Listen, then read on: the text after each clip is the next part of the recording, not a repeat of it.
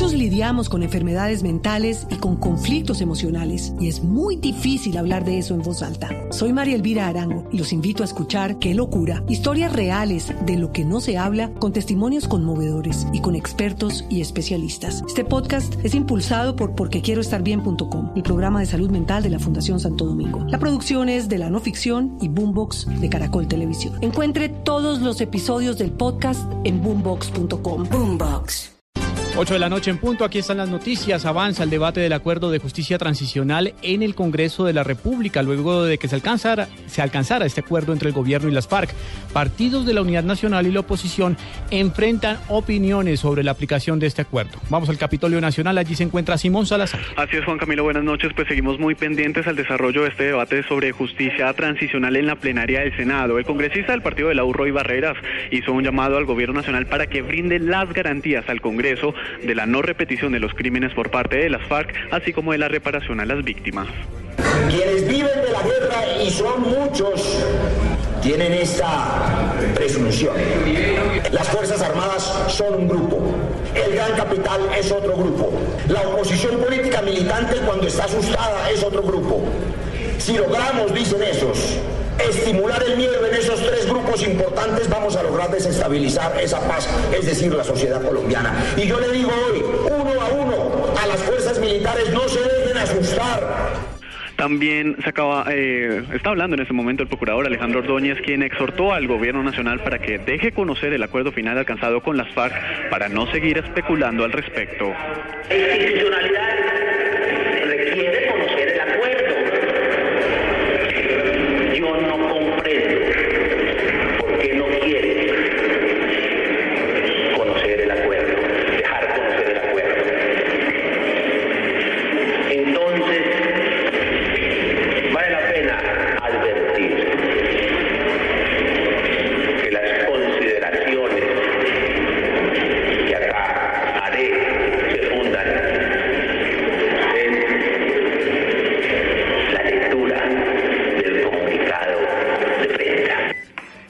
Importante destacar que el senador del Polo Iván Cepeda resaltó los alcances de los acuerdos y dijo que están a la expectativa de conocer el texto completo del acuerdo alcanzado en el tema de justicia transicional. Simón Salazar, Blue Radio. Niegan el beneficio de casa por cárcel para el exabogado de Fidupetrol, Víctor Pacheco. Nos amplía la información María Camila Orozco. Por solicitud de la Procuraduría, el juez 21 con función de control de garantías de Bogotá negó el beneficio de detención domiciliaria al exabogado de Fidupetrol Víctor Pacheco, al indicar que no se llenaron los requisitos de ley. Para el funcionario judicial, aún no se puede asegurar que el abogado esté colaborando eficazmente con la justicia. ¿Cuántos se han ido del país? ¿Cuántas personas están ante los estrados judiciales solo por órdenes de captura o solo por esperar la retribución del Estado por la colaboración?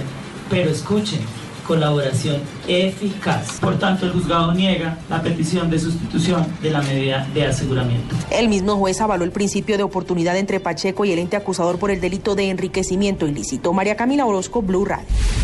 El Consejo Nacional Electoral confirmó que ya se anularon la inscripción de más de 20 mil cédulas en el Valle del Cauca. Aseguran que hay riesgo de fraude en 30 de los 42 municipios del departamento. Nos informa en Cali Nilson Romo. De acuerdo con el informe del Consejo Nacional Electoral, los municipios con más cédulas excluidas son Jamundí, con 9.830 cédulas, El Cerrito, con 3.256 documentos, y Zarzal, con 2.603 cédulas. El vicepresidente del Consejo Nacional Electoral, Felipe García. En una resolución por transhumancia, 30 municipios del Valle del Cauca, eh, con una exclusión eh, equivalente a casi 65.000 cédulas, 64.809 para ser exactos, con un porcentaje de exclusión del 54%. Según un informe, en 30 municipios del Valle del Cauca se presentó transhumancia electoral. Desde Cali, Nelson Romo Portilla, Blue Radio. En información internacional, la oposición en Venezuela descalificó el discurso que pronunció el presidente Nicolás Maduro ante la Asamblea General de las Naciones Unidas. Desde Caracas, Santiago Martínez. Hola, buenas tardes. Para la líder opositora María Corina Machado fue cobarde el discurso del presidente Nicolás Maduro. Asegura que mientras pidió al mundo estar atento al proceso electoral el 6 de diciembre, se niega a aceptar observadores internacionales de la OEA o la Unión Europea. María Corina Machado además resaltó el hecho de que pocos jefes de Estado estuvieron presentes durante el discurso de Nicolás Maduro. Por su parte, Enrique Capriles afirmó que en la ONU, Maduro habló de una Venezuela que no existe. Insistió que el gobierno venezolano fue a Nueva York a la sede de Naciones Unidas a mentir, pues en ningún momento se habló de los verdaderos problemas como violencia, escasez e inflación, además de la censura a los medios de comunicación. Desde Caracas, Santiago Martínez, Blue Radio. En información deportiva, a las 8 de la noche, 5 minutos. A esta hora, Santa Fe enfrenta a Emelec de Ecuador por la vuelta de los octavos de final de la Copa Sudamericana. Fabio Poveda. Muy buenas noches. Acaba de comenzar el segundo tiempo de este partido Santa Fe y el Emelec de Ecuador, el equipo capitalino va ganando un gol por cero. El gol lo marcó Wilson Morelo en el minuto 45, ya sobre el final del primer tiempo. Precisamente Morelo había errado una pena máxima en el minuto 22. Con este resultado, el equipo Santa Fe se está clasificando a los cuartos de final de esta Copa Suramericana. Y antes, en horas de la tarde, el Esportivo Luqueño le ganó un gol por cero al Deportes Tolima, dejándolo así eliminado de la Copa Suramericana. Tolima se quedó con 10 hombres en el minuto 73 con expulsión de Vanguero y después en el minuto 77 vino el gol de Niño que le dio el triunfo al equipo paraguayo. Fabio Poeda Ruiz, Blue Radio. Y ahora en Blue Radio, la información de Bogotá y la región. En noticias del centro del país hay tensión en el municipio de Facatativá, en Cundinamarca, por la falta de agua en más del 70% de la población. Siete personas han sido capturadas por protagonizar disturbios durante la distribución hecha por carro tanques. Daniela Morales. Continúan las complicaciones en el municipio de Facatativá, en el departamento de Cundinamarca, por la falta de agua. Hace pocos minutos se restableció el orden allí después de varios disturbios que se registraron a lo largo de la tarde. En este momento hay cerca de 20 personas retenidas por parte de la policía después de que agredieran a los uniformados tirándoles piedras. Además de esto, fueron retenidas para evitar la alteración del orden público en el municipio.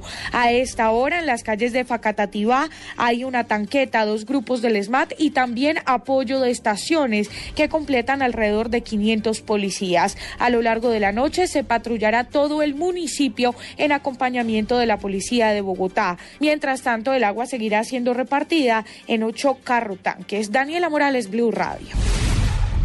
Fernando Rivera, candidato a la alcaldía de Villavicencio, respondió a la denuncia en la que se le acusa de buscar votos con proyectos sociales de la actual administración.